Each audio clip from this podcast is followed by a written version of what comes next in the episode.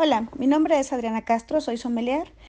Hoy quiero platicarte acerca de los vinos, pero ¿por qué algunos son considerados Nuevo Mundo y los otros Viejo Mundo? Bueno, para esto hay que entender las diferencias y el día de hoy te las voy a explicar. Una de las primeras diferencias son las geográficas. ¿Ok? ¿Qué es esto? Bueno, pues el Viejo Mundo están considerados los países como Francia, Italia, España, Portugal y Alemania. Y bueno, es considerado también como el viejo continente. Entonces es muy lógico que también se les considere el viejo mundo del vino. Por otra parte, al nuevo mundo los vamos, nos vamos a encontrar los países como Chile, Argentina, Estados Unidos, Nueva Zelanda, Australia y, ¿por qué no?, México, que también está empezando un crecimiento impresionante en su industria. Bueno, otra de las diferencias que vamos a encontrar es que en el viejo mundo encontraremos muchas mezclas de uva. A esto le vamos a llamar copage o blend.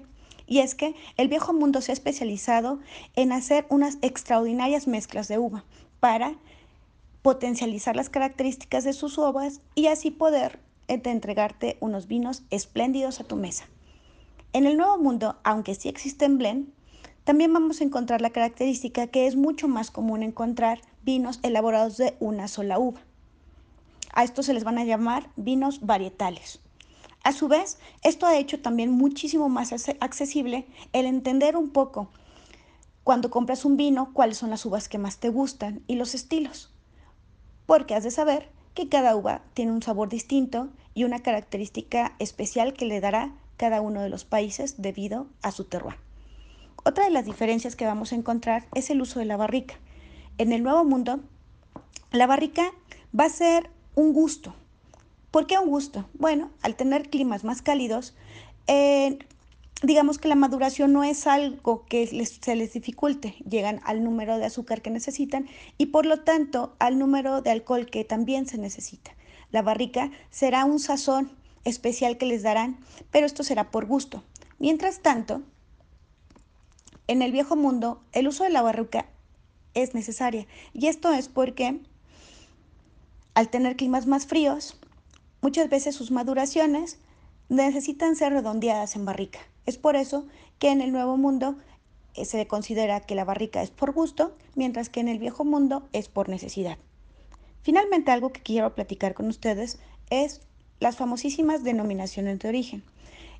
En el viejo mundo es algo muy común que vamos a encontrar. ¿Y esto qué es exactamente? Bueno, cada país con denominación de origen tiene un órgano que se llama Consejo Regulador y este a su vez tiene una serie de normas que hace y obligan a los viñedos que tengan para garantizar la calidad y el perfil de los vinos de cada uno de estos países. Cada país tiene normas distintas y esto dependerá a su tradición y también dependerá a su terroir. El terroir estamos entendiendo que es todo el, el clima y lo que rodea a la planta, hora sol, Em, viento, lluvia y claro, por supuesto, la mano del hombre. Entonces, estas reglas van a garantizar que estos vinos sean la mejor y máxima expresión de esos terruños. Por otra parte, vamos a encontrar que en el Nuevo Mundo no hay una, una reglamentación tan estricta y por lo tanto tampoco hay este estilo de denominaciones de origen. Un ejemplo muy claro en esto es que, por ejemplo, hay vinos espumosos de gran calidad alrededor del mundo. Pero si quieres un champán, este tendrá que ser específicamente de Francia y específicamente por el método tradicional champenois. Es por eso que aunque nos encontramos excelentes vinos, solo podremos llamar champán al que se encuentre bajo el régimen de la denominación de origen de champán. Por otra parte, quiero comentarte que no todos los vinos se guardan. Es muy importante saber el estilo del vino. Hay algunos vinos que se les llaman del año o de pronto consumo y se sugiere que se tomen el año que lo compraste. Por otra parte, encontrarás otros vinos que se te recomendarán que los puedes guardar dos, tres, cuatro, el tiempo determinado que la botella lo, indique. Nada más que aquí el detalle es que los datos no los vas a encontrar en la, eh, este, en la etiqueta te recomiendo que vayas a internet y que conozcas este tipo de, botellas y de marcas que se recomiendan que puedas guardar eh, por un largo tiempo. no vayas a caer en el error de que te regalen o compres un vino de eh, consumo rápido y a su vez tú lo decidas guardarlo unos 5 años. ¿Qué va a pasar? Bueno, que cuando te lo tomes no estará en su estado pleno. Bueno, mi nombre fue Adriana Castro y eh, fue un placer estar contigo. Fuerte abrazo, bendiciones donde quieras que me escuches.